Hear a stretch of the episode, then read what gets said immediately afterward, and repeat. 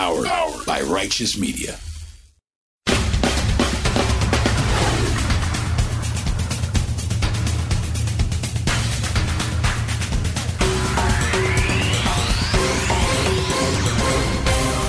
Welcome to Independent Americans. Welcome to episode 188. I'm your host, Paul Rieckhoff. Fall is coming, which means winter is coming, and it's shaping up to be a brutal one. But before winter comes, there's a midterm election, there's more January 6th developments by the day, there's an economy that's getting tougher and tougher. But on the other side of the world, there's light, there's hope, there's promise. And as fall approaches, this is still a time to stay vigilant.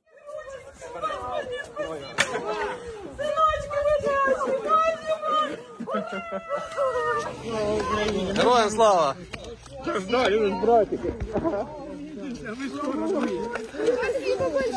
Сьогодні 11 вересня ми знаходимося у нашому рідному селищі Казача Лопань. Ось як місцеві мешканці зустрічають. Казача є, і була, і буде Україна. That's the sound of freedom. That's the sound of Ukrainian troops being greeted by locals across the northern region of Kharkiv, an area that's been held by Russia and is now free. Liberated from tyranny by their own sons and daughters. On September 11th, freedom is on the march in Ukraine, and Russia is on the run. At the end of that clip, that's Derhachi district mayor and Ukrainian soldier, Vyacheslav Zadorenko. And the translation is Today is September 11th. We are in our dear home, the village of Kozacha Lopan. This is how the locals meet us. Kozacha is and will be Ukraine. Videos like this are all over social media right now, showing the blazing advance by Ukrainian forces to liberate huge amounts of territory in the northern region of Kharkiv. This is undoubtedly Ukraine's biggest victory since the war started back in February. A victory that I said was possible from the beginning. I said it on this show. Others said it on this show too. Matt Gallagher, Quan Nguyen, Adrian Bonenberger, Malcolm Nance, Nolan Peterson. If you've listened to this show from the start of the Ukraine war, you are not at all surprised that Ukraine is winning. Our creative director at Righteous Media and my partner in creating this show, Chris Rosenthal, noted it on Twitter this week. We at Independent Americans have been way ahead most other political shows on COVID, Afghanistan, Trump refusing to leave, and January 6th, the domestic terrorism threat, and Ukraine's chances to beat Russia. And we'll be way ahead of other shows for whatever comes next, which of course includes the rise of independence in America. Other shows cover what's happening. We cover what's next. And we'll do it again in this episode with our guest, a returning champion, a leader who wants you, as an independent American, to join her and Andrew Yang, David Jolly, and other former partisans in a new venture. More on that in a minute. But first, speaking of what's next, stakes is high.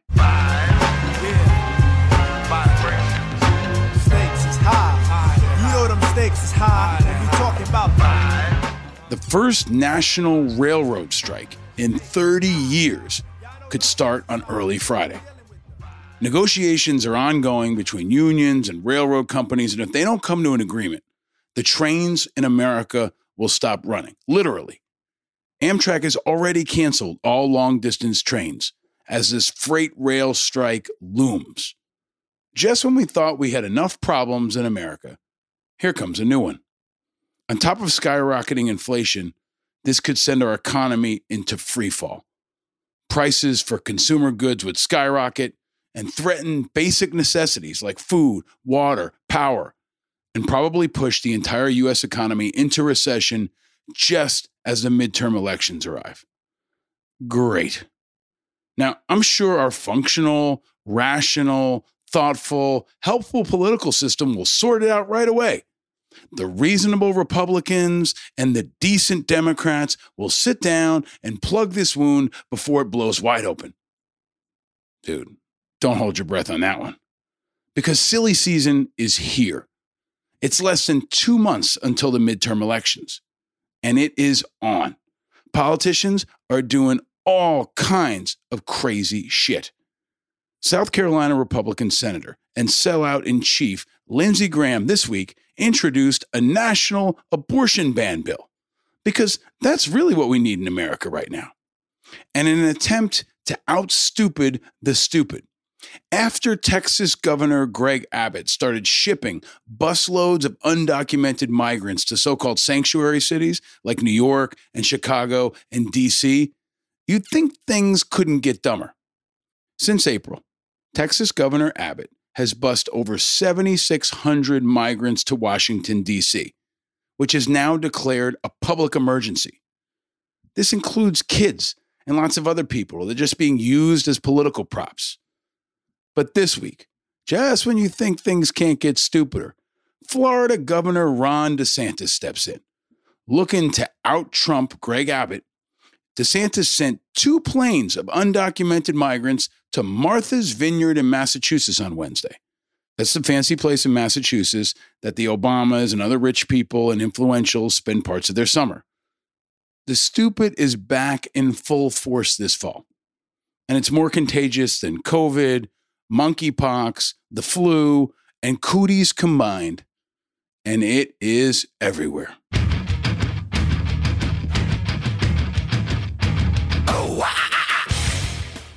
But thankfully, we have escapes.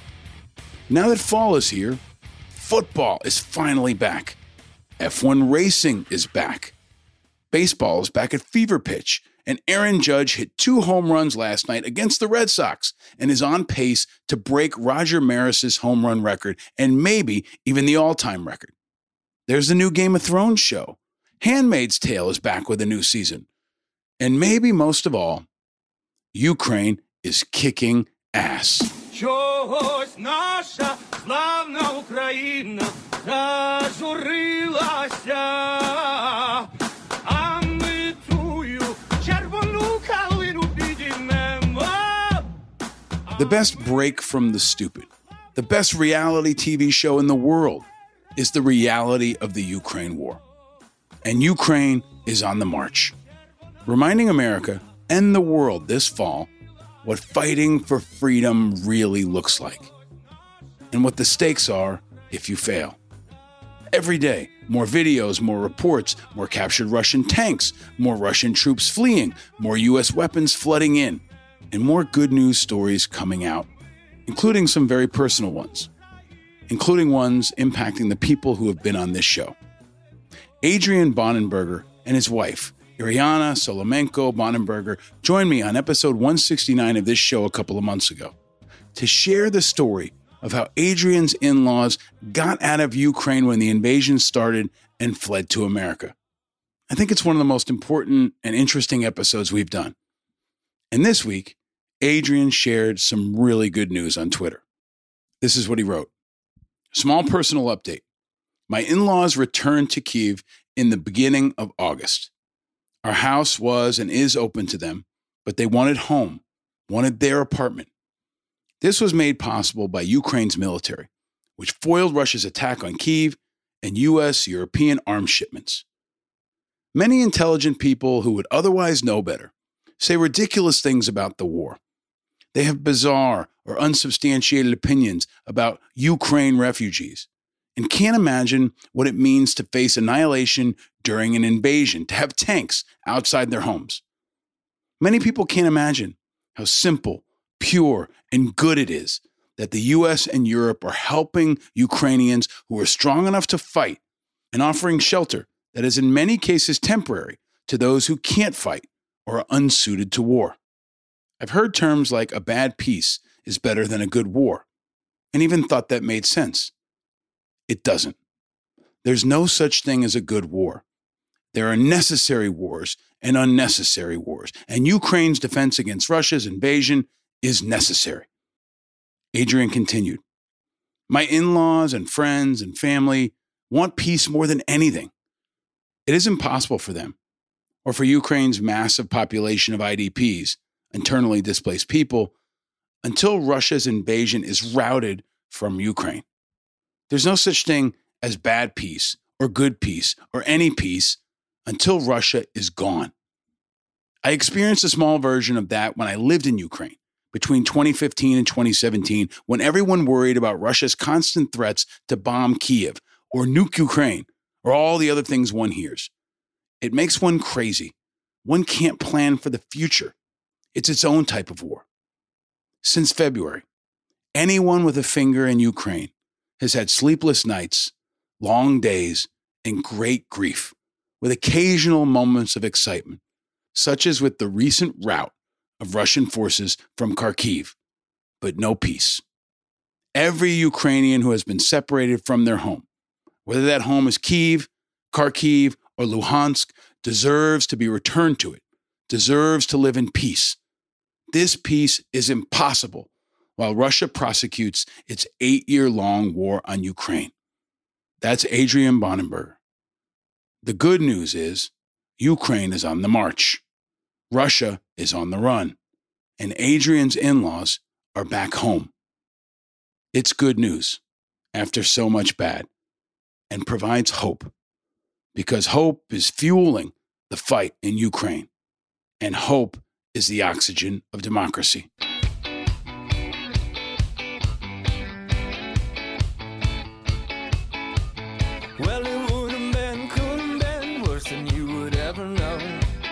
And there's more good news related to stuff we've covered on this show.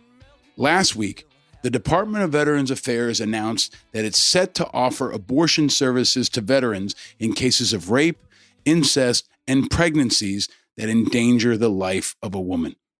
These procedures could take place at medical centers even where abortion is outlawed. This was a priority for Operation Liberty, the program that I helped launch a couple of months ago with Allison Jaslow and a recent guest on this show, Marine fighter pilot vet Amy McGrath. This move from VA is why we launched Operation Liberty and what we've been fighting for. We knew this was possible at the VA and good for women veterans, for our national security, and for all Americans. And you know I'm an independent, but props to President Biden and Secretary of Veterans Affairs Dennis McDonough for listening and making it happen. But even more so, huge props and thanks to Amy McGrath and to Allison Jaslow and many other guests you've heard on this show, including Kristen Rouse, Lindsay Church, and so many other advocates who pushed the president and the Secretary of VA in public and private to make this happen. It's not enough, but it's historic and it will save the lives of veterans. And it's that much more important this week because Lindsey Graham, Senator, U.S. Air Force reservist, and noted sellout, introduced his national abortion ban legislation. We've covered it on this show. This issue is more than about social divides. It's more than about politics. It's more than even about healthcare. Like so many other things that people don't often consider, this is about the soul of America. And this is about national security. And if you want more proof of that, Defense One reported this week that there is now no abortion access for 40% of female troops in the United States military. There's a new RAND study, and RAND says it's not unreasonable that the lack of abortion access will make women more likely to leave military service. Since the Dobbs decision, more than a dozen states have acted to ban or severely restrict access to abortion services, including several states with large military bases like Texas and Georgia. RAND estimates that 450,000 active duty troops right now live in a state that bans abortion or has plans to restrict access to abortion services. Of those, 80,000 are women.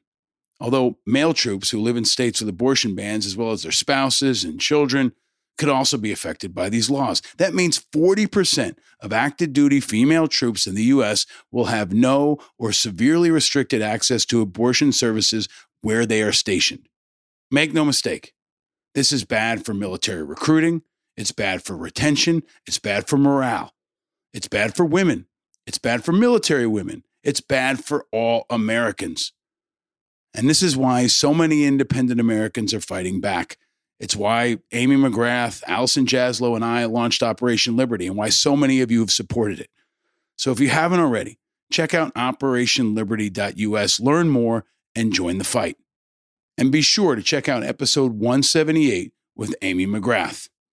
Another quick update Iraq veteran Pat Ryan was sworn into Congress this week.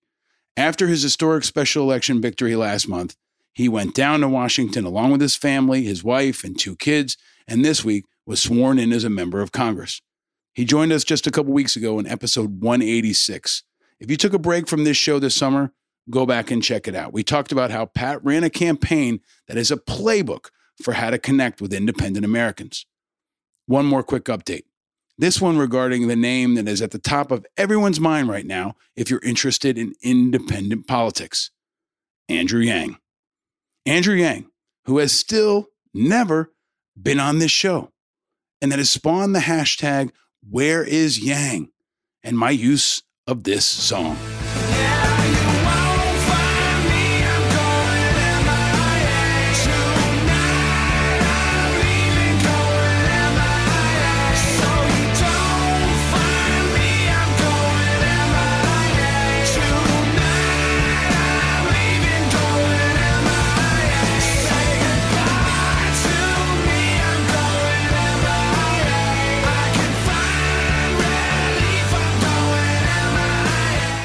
Here's the news. I finally have a new date from Andrew Yang's team on the books November 30th. On November 30th, I am scheduled to record an interview with Andrew Yang, and I'll bring it to you right afterward. I definitely wish it was earlier and before the election, but I look forward to it nonetheless. Our pod has an audience that is eager to go deeper on the forward party for sure, and in particular with Andrew Yang. So we'll have to wait for as long as two months from now for Andrew Yang. But we won't have to wait that long to go deeper into the forward party with one of its key leaders. A leader who's been in the public eye for decades, has built a career around reaching moderates and independents, and is a new co founder of the Forward Party, along with Andrew Yang and former GOP Congressman from Florida, David Jolly. She's the first woman in history elected as governor of New Jersey, the first challenger to beat an incumbent governor of New Jersey since the adoption of the 1947 state constitution. She went into New Jersey's state house as only the 13th woman governor in history. She went on to become the former head of the EPA and has been a fixture in Republican politics for decades. And she's back here on Independent Americans again. Governor Christine Todd Whitman. Don't stop, stop your dreaming. Let yourself float upon. We can work it out. We can work it out, baby. Go ahead and lose yourself inside. Governor Todd Whitman joined us way back in episode 79, two years ago, October 2020.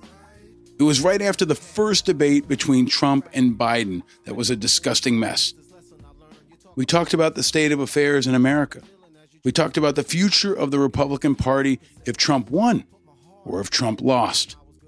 We talked about her upbringing and her rise in politics. We talked about her roots. And we talked about grandparenting in a pandemic. And we talked about 9 11. Two years later, a lot has changed, including her role in politics. Two years ago, I asked her whether she and others would remain Republicans if Trump won and what the future of the party could look like if he didn't. Now we know. We'll go deeper into the Forward Party. Why did she join it? Is she still a Republican?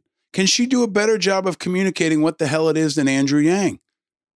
Will the Forward Party nominate or support a candidate for president in 2024? Why is the solution to two parties another party? We'll talk about ranked choice voting. We'll talk about nonpartisan primaries. We'll talk about independent redistricting commissions. And we'll talk about Ukraine, Trump, abortion, and 9 11 21 years later. This pod has led the way on national security, veterans, and first responders issues. And as a 9 11 first responder myself, I asked Christie Todd Whitman a few years ago what her message was for dying heroes after she and the EPA told them the air was clear on 9 11. Two years later, I'll ask her again. And here in the present, we'll talk about where their third party fits in. You'll hear what she says, but it's hard to not feel like they harbor a desire to replace the Republican Party, which will inevitably lead to conflict with Yang's progressive wing, especially if her and Jolly and Taylor feature as prominently as they are. Can they make it happen? Can they make it work? Can they work it out? Don't stop, stop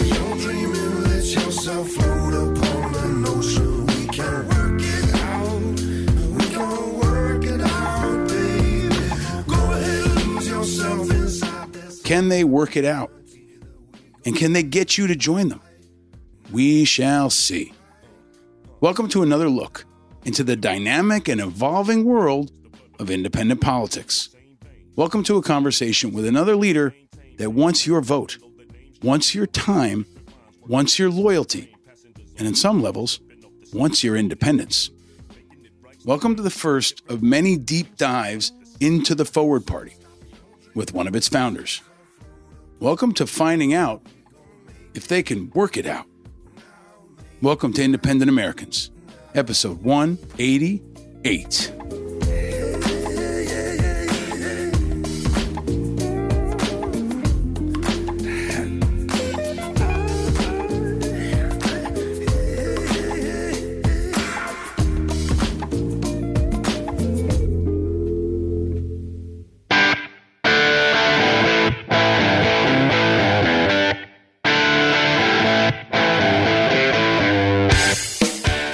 Gentlemen, independent Americans around the country and around the world, fall is here. We are back deep into it. Politics is going sideways, up and down, and it's going forward. And we're going to talk about that with a returning champion, uh, a true trailblazer, uh, a real legend in the political space, uh, and, and a person that provides valuable insight, especially in times like this. I am very proud to welcome back to the program Governor Christine Todd Whitman. Welcome back to Independent Americans, ma'am. It's great to be back with you, Paul. So um, you're actually, if you're in New Jersey, you're out my window that away. So I am back in in Lower Manhattan. I can see New Jersey from my window. Uh, I'm thrilled to talk to you, especially right now. Uh, I hope we can get into Ukraine and Lindsey Graham's latest antics, the Forward Party, and much more. Um, but just to, to level set a question I ask of everyone, it's been two years since you were on the program. Great to have you back. Where are you and how are you? I am in New Jersey on the farm on which I grew up, and fortunately, knock on wood, I'm well.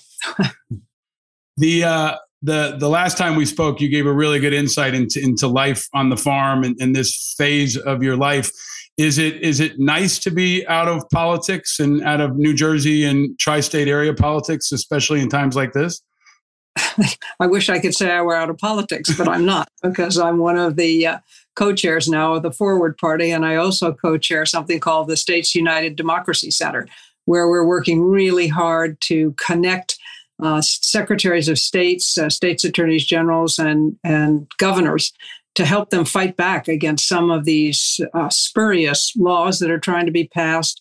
We're working with law enforcement to help them know what they can do to protect people at the polls and poll workers, what poll workers and what poll watchers are allowed to do, what they're not allowed to do, and where law enforcement can protect people because the death threats that people have been getting are just outrageous just for doing their job, just for manning the polls. So we're doing a lot of work in that area. And then, of course, the Forward Party is uh, focused on giving people a, a choice, something other than one of the two major parties. I'm looking forward to digging into that because our audience is is so deep with independence, and I think often they're categorized simply as moderates. And one way I've tried to frame it is uh, maybe a, a, binding tissue for all of them is none of the above. They're they're dissatisfied with Right. the, with the duopoly and the status quo. But before we get to that, a couple of, of breaking news items. You know, you've been a real leader on so many issues. Last night, Lindsey Graham introduces a, a national abortion ban. Uh, can I get your immediate reactions, please? Well, I mean, first of all, it was on the heels of a very bad day for the Biden administration, given the, the numbers that we are seeing on, on inflation and what the stock market did. And all of a sudden, that's off the front pages and off the news. And it goes to Lindsey Graham, who is someone who I believe lost all sense of direction in his moorings when John McCain died. I mean, he prides himself. He, he's said several times, you know, I'm very consistent in my positions. And yet you have him on tape not that long ago saying that the issues of things like abortion should be left to the states. Now he's proposing a 15 week ban, which is dividing Republicans. It's he's not helping the party. Maybe we should say that. Mm. It, it, feels like a lot of people lost their core uh, in in the last few years, and and uh, many of us wish that you know the ghost of John McCain was around to help guide people or, or keep them in check. Um, but with the way the Republican Party is in some ways disintegrating, fragmenting, uh, uniting in, in other ways, um, can you talk about you know as a as a moderate Republican? We've had Chuck Hagel and so many others on this show. Um, what how do you feel now as a republican? And in, in the context also of, of president biden's speech really coming after extremism coming after trump one thing i was critical of was his linkage of maga republicans. I thought he could have said magaists. He could have said trumpists. He could have been more specific in his mm-hmm. language. And i we kind of framed it as a as a wartime speech. If you're going to give a wartime right. speech you have to be precise and you have to be exact.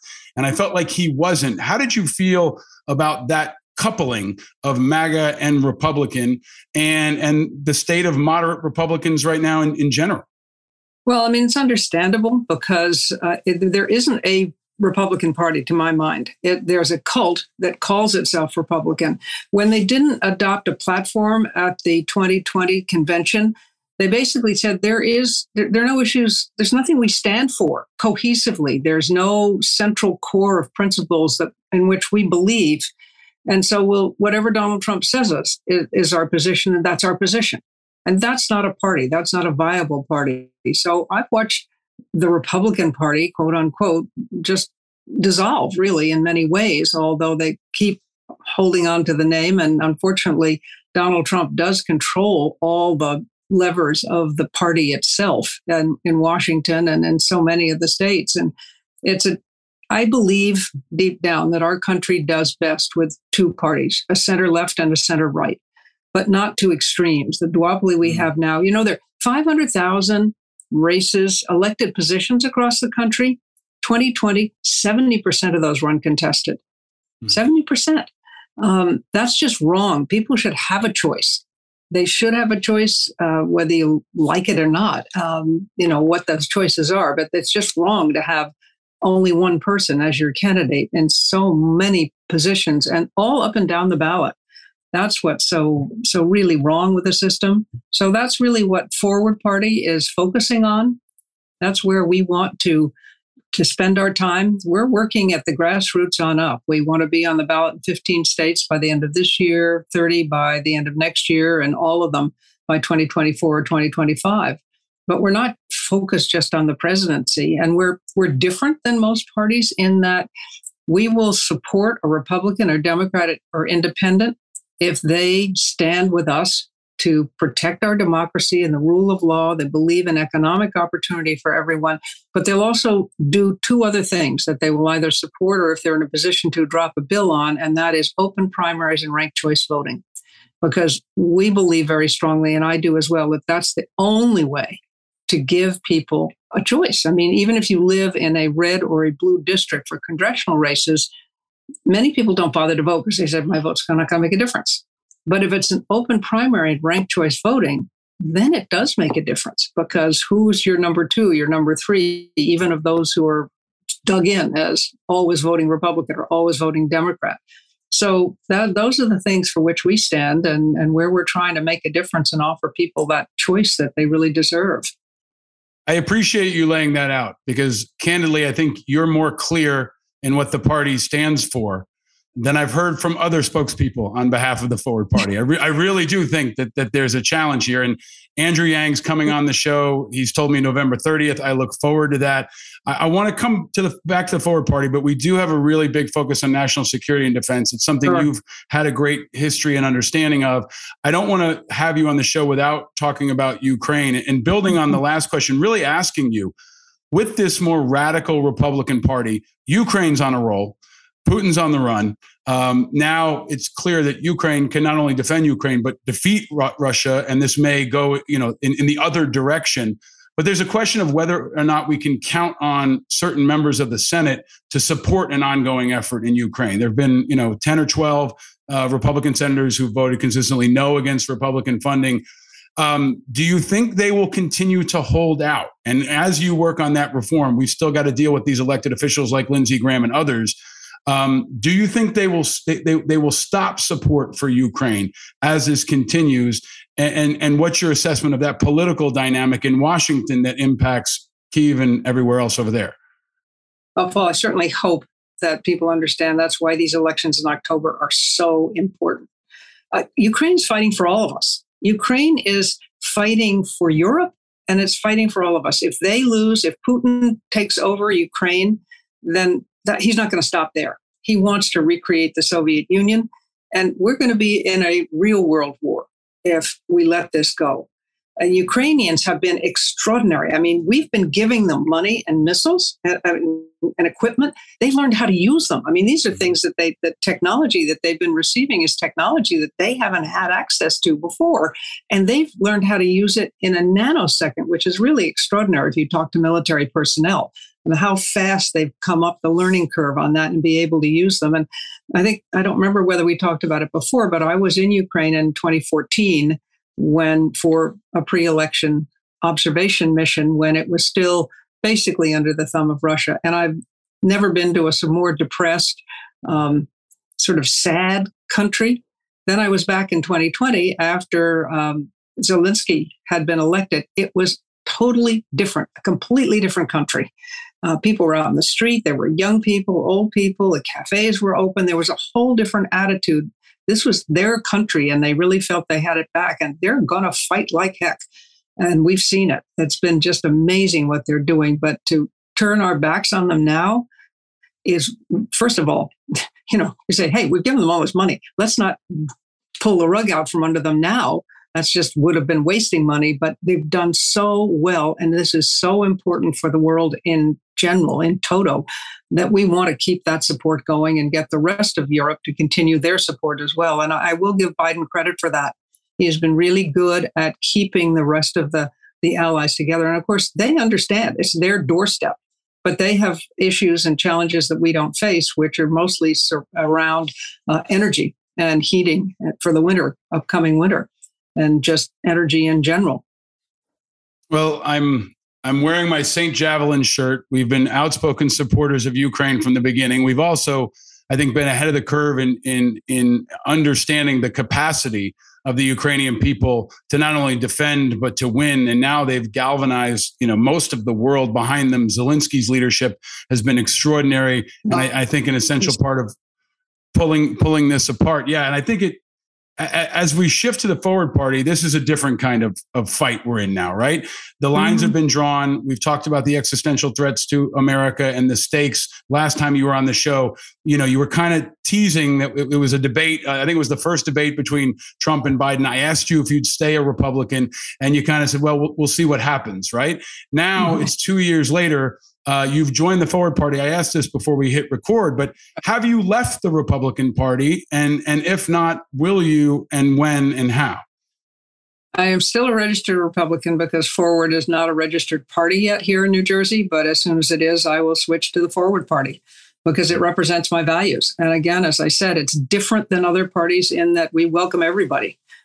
we don't care whether you're liberal, conservative, moderate, and we know we're going to disagree. I mean, heaven knows Andrew Yang and I are not on the same page in every on every issue, and neither is David Jolly. And those were the three organizations run by the three of us that came together.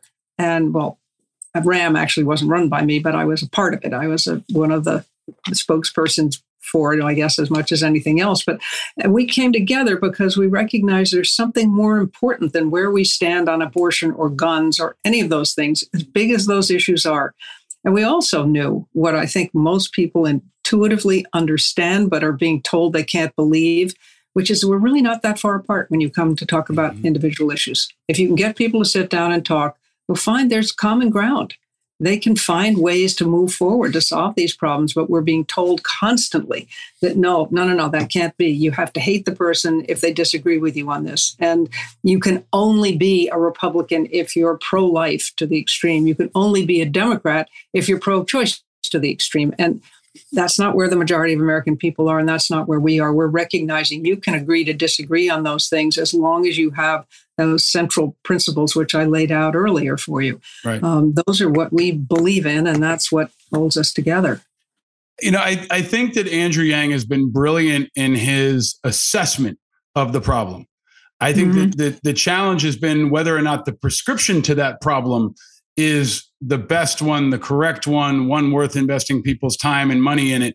And I think having you uh, adds lift and, and credibility. But I think there's also, in my view, th- there's kind of a branding problem for the Forward Party. And maybe that's a reflection of the environment because folks think it's Andrew Yang's party. Right. And, and, and right. And, and I've said long before, you know, it's not about him personally, but independents like me and unaffiliateds, you know, we're, we, we're, our spirit animal is not Andrew Yang, it's George Right. Washington. Right. Yeah. And, Right. and so and so I think Yang has has kind of gotten muddled in this because when pressed, what does the forward party stand for? He frankly hasn't articulated it as clearly as you have about the principles that you do stand for for ranked choice voting, for open primaries, for civility. And I and I think that's important. But how do you wrestle with that?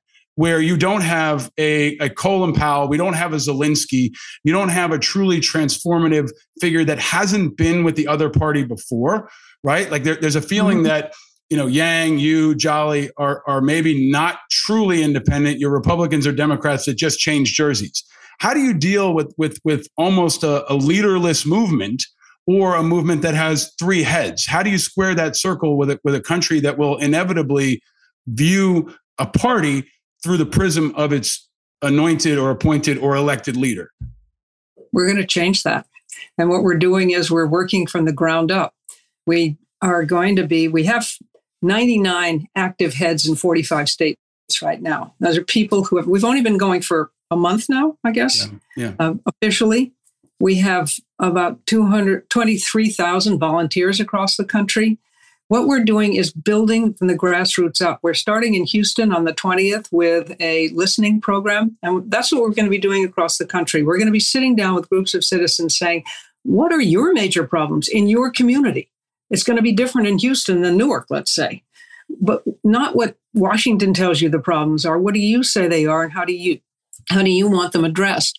And from that, we will hold. After that, we will hold a, uh, a convention next summer, and we'll develop a platform. But it's not going to be the kind of platform that you have with the parties now that delineates absolutely everything in which you have to believe, and you can't be a, a good Democrat if you believe in guns um, you know, and vice versa. It, it's not going to be like that. It's going to be those basic principles that I have stated, then probably a few others that we'll tease out from these general conversations of what people overall want to see, how they want to see problems solved. What we want to do in many ways is to get people to recognize that they have a stake in this and they have a way they can be heard and they, they need to get re-engaged that's part of what our problem has been and i think we talked about this before that you know when you only have 10% voter turnout in primaries you're leaving it to the most most partisan people who tend to be going off to the extremes and that's why people when they got to the general election said eh, i don't like either of my choices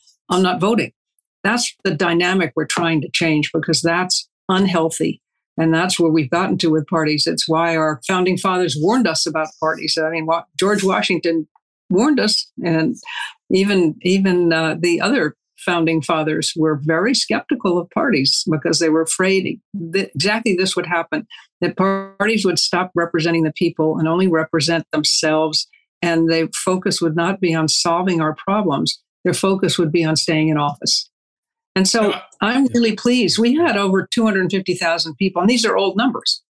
They probably changed who have registered, given us their emails, and there have already been these leaders that I spoke about, the 99 heads in the 45 states, um, have had small meetings, and I've already had almost 5,000 people attend those meetings.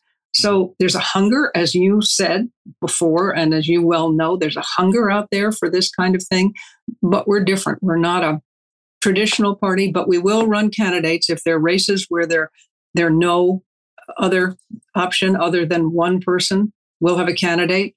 If it's two extremes running against another, we'll put a candidate in. But if there's a moderate, from, or not a moderate, but if there's a person who reflects our values from either the Republican or the Democrat or the Independent Party running, we'll stay out of it. We don't want to be Hmm. spoilers. Hmm. See, I think I think what we're pulling apart is something that's. Imp- I've tried to come up with a comparison, and and it's like it's like you guys are starting the the, the you know a, a new soccer league in in America, and you're saying like soccer's great. You know, we're going to change the rules a little bit, um, but we're not going to. We don't know who our players are yet. Right. And we've got some older players that played in Europe that are coming on over. Right. But you haven't gotten a David Right. Beckham yet. Right. Right. So the, the, it's not really yet clearly defined. And I think there's a, there's a concern that you, you, it will expand.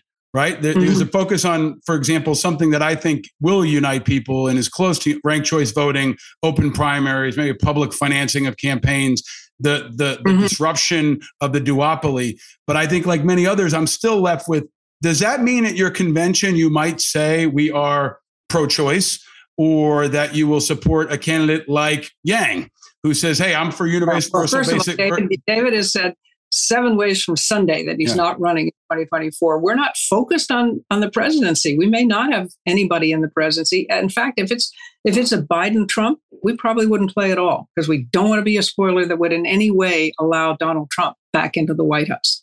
Uh, that's a real concern that we all share. so that, yeah, that's part of what I want to what I want to pull apart is I think folks are concerned about 2024, right? And they want to have an influence on 2024. So maybe it's a two part question. Number one, when you get to that conference, is there going to be a point where you say, here's our position on choice, here's our position on taxes, here's our position on on guns, or are you going to stick with we're just sitting them out? And then how do you square that with a default candidate that you do pick? And let's say it's Evan, Evan McMullin is is maybe a bad example because he stayed pretty Well, independent, right?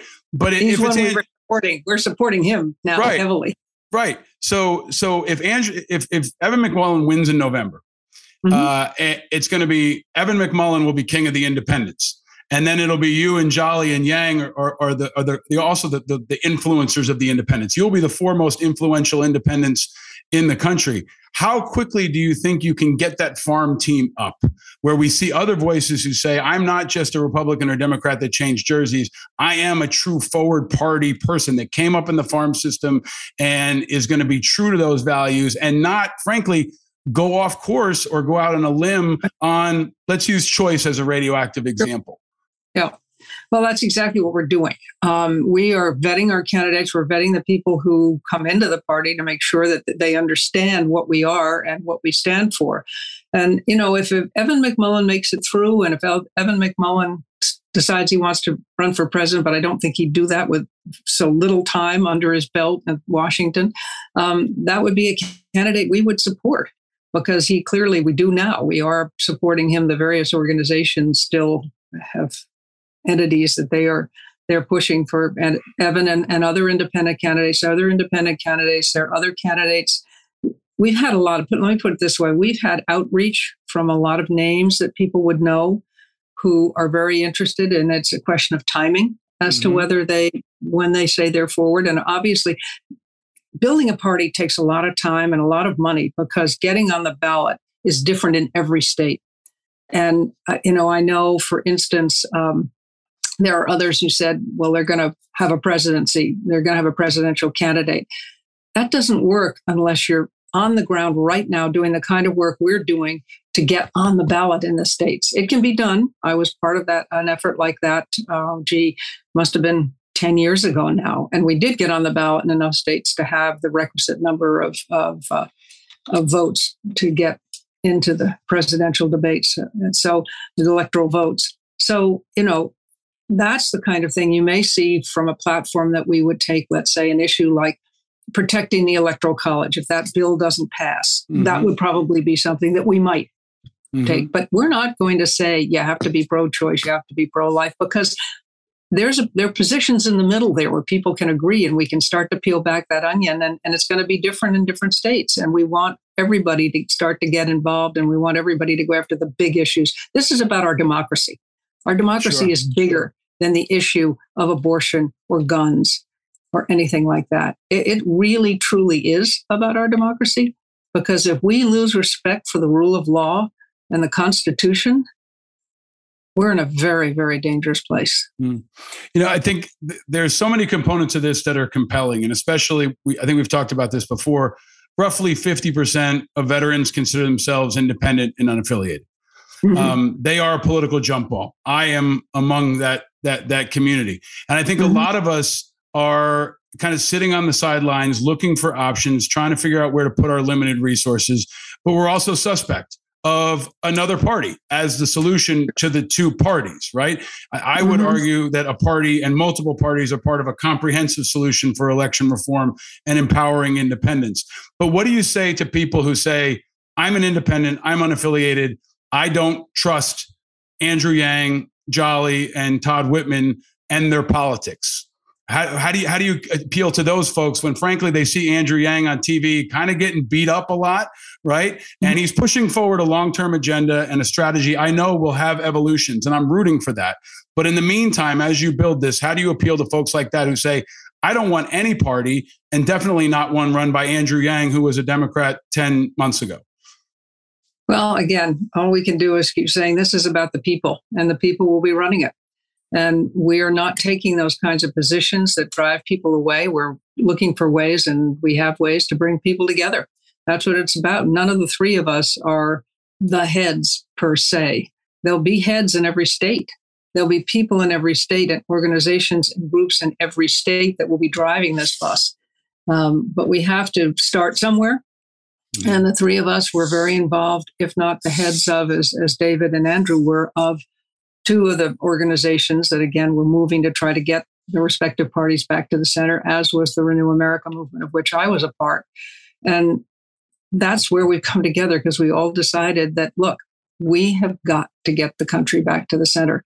And it's going to be driven by the public. That, the reason we're in the place we are, I believe, is because the public we got lazy, I guess is the way to say it. We kind of assumed we'd always have what we have now, and that the the things we considered normal behavior were going to stay normal behavior. And we had guardrails; they were going to work.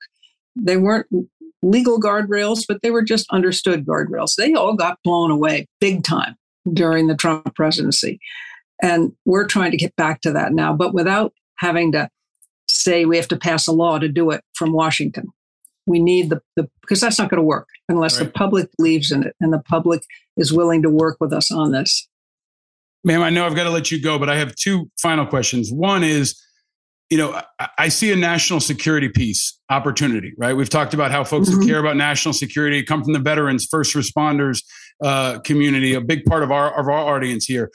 Are there any? Uh, McRaven has been was in the David Brooks article as mentioned as the possible candidate that the forward party or third party could choose. Are there any uh, high visibility former military folks that are currently supporting forward or that may be coming soon that would change that uh, public image of what the forward party is? Uh, there's some that have been talking to the various leaders, but none who are ready to be fully associated yet. But I think we'll get there. I think we'll get through this election cycle and you'll see some of those starting to come forward.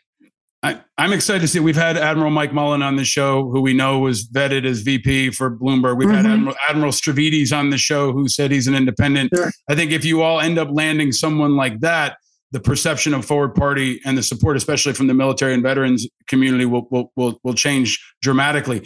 Related to that, we just passed another anniversary of 9 11. I had you on last time, soon after 9 11, and we talked about that. Um, you catch a lot of heat every year around this time, and I gave you an opportunity to address that last time. You know, I am blocks away from the World Trade Center site.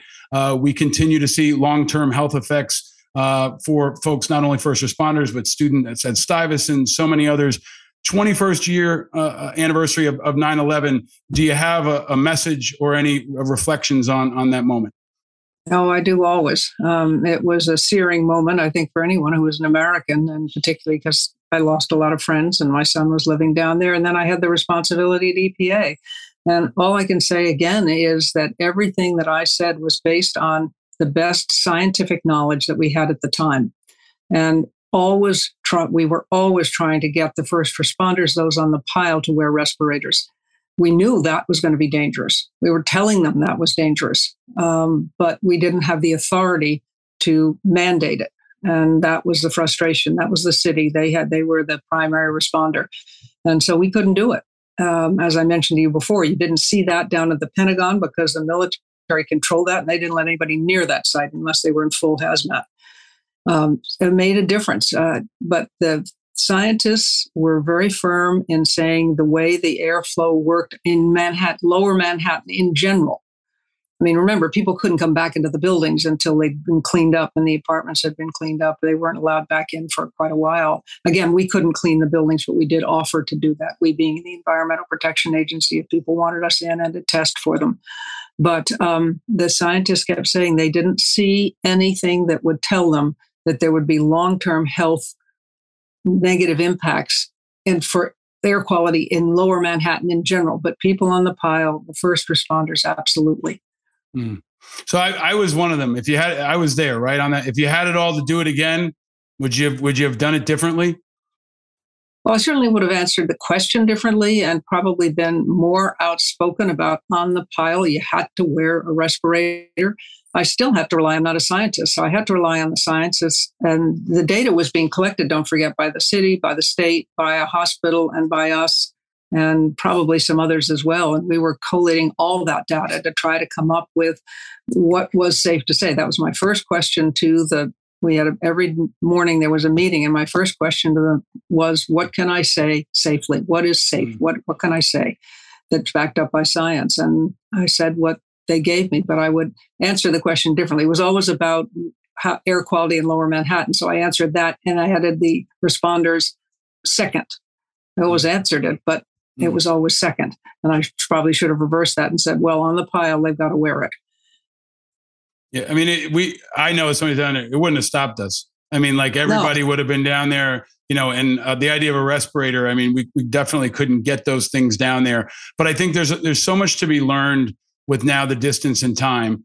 Um, yeah. and, and I think that your perspective is is exceptionally valuable, uh, especially as we just passed the PACT Act to talk about burn pit and toxin exposures. We knew that that we'd have to repeat some of those conversations. Jon Stewart blew it all apart, but we're going to need Jon Stewart for decades to come. We're going to need you for decades to come. And the challenge you're taking on now is is a huge one and it's a messy one and it's an important one and i am rooting for you i am i am i am I am going to ask you to fight for me to, to support, you know, the forward party. And, right. and if, if, the compelling case is made, you know, me and others will join. Until then, I appreciate all your leadership, all your tenacity. And I hope you'll come back on the show and, and get Yang to come on sooner than two and a half months from now. Okay, I'll pester for that. I'll get on for that. But that'll be my challenge now. You personally, to get you personally to say you'll join the forward party. Yeah. Well, I, you know, we're, we're a giant jump ball and there, there are millions of us and we're watching and, and we're, we're, we're listening and uh, many of us inevitably will be a part of it, but we've all got to be united as best we can to get through this next couple of years. Thank you again for coming back on the show, ma'am, and, and for all your leadership. Well, thank you. And thank you for all you've done for the country. Thank you, ma'am. Stay vigilant.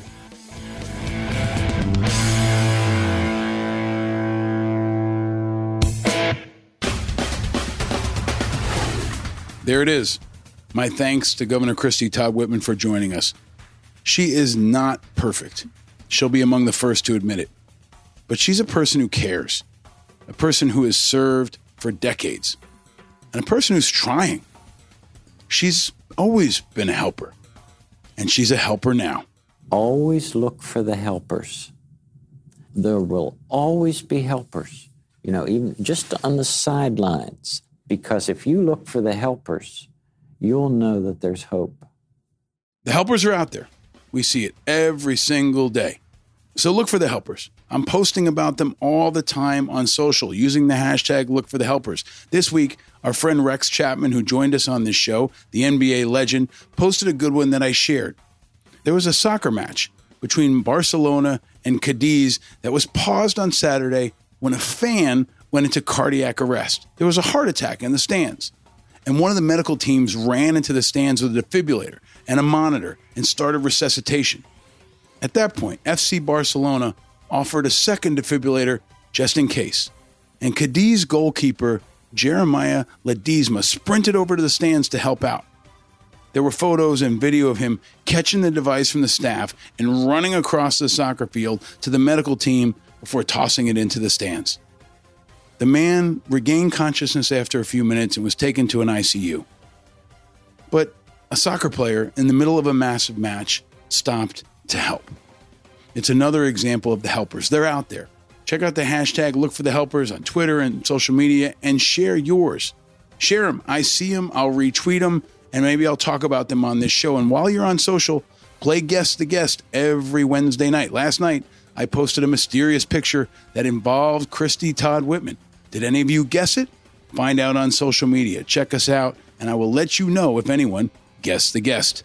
You should also check out, of course, independentamericans.us. You can see video of my conversation with Christie Todd Whitman. You can hear my first episode with her from two years ago. You can hear the recent episode with Pat Ryan and the very popular special 9 11 episode we did last week. Thank you to all of you for sharing your comments and sharing your feedback. And if you go to the website and watch the video of my conversation with the governor, you can also see inside my New York City apartment.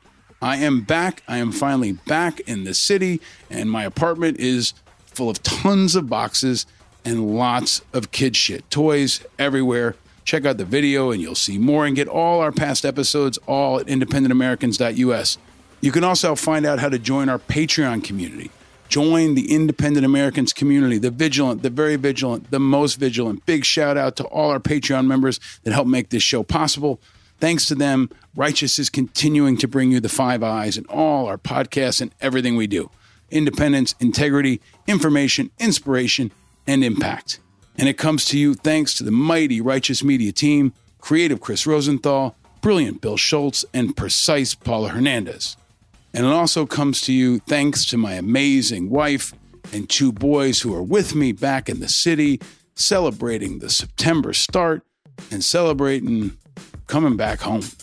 Yeah, yeah, I'm out at Brooklyn. Now I'm down in Tribeca, right next to De Niro. But I'll be hood forever. I'm the new Sinatra. And since I made it here, I can make it anywhere. Yeah, they love me everywhere. I used to. Yep, we're back in New York City.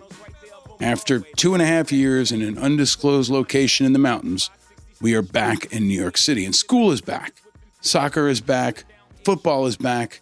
But September in New York City is especially awesome. I think it's my favorite month of all. The Yanks are winning, the Mets are winning, the Giants are winning, hockey's about to start, NBA will start soon, the weather's great, and in a couple of weeks, the 2020 Tunnel to Towers 5K walk and run will be happening.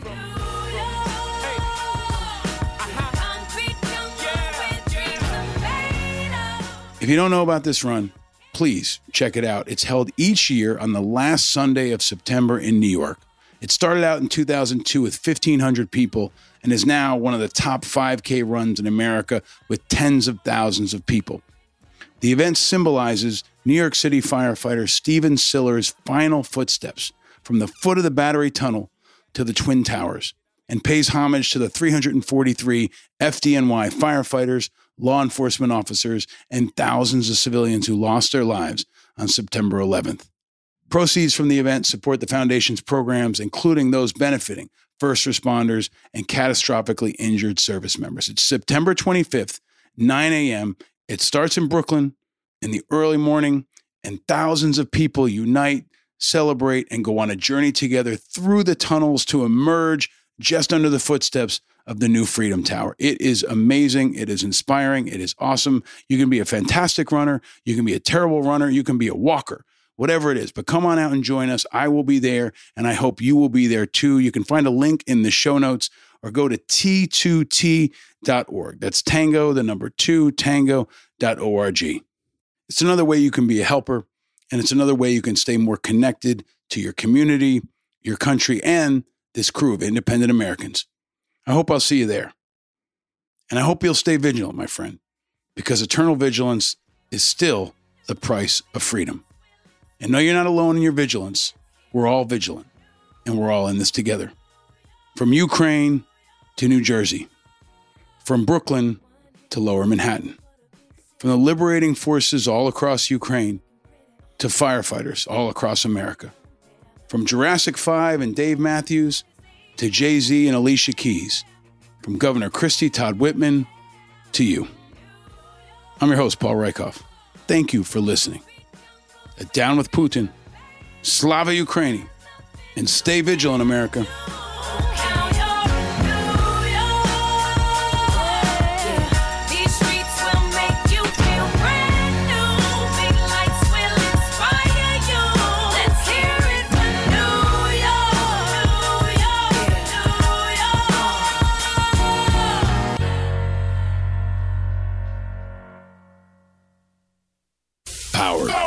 Righteous Media.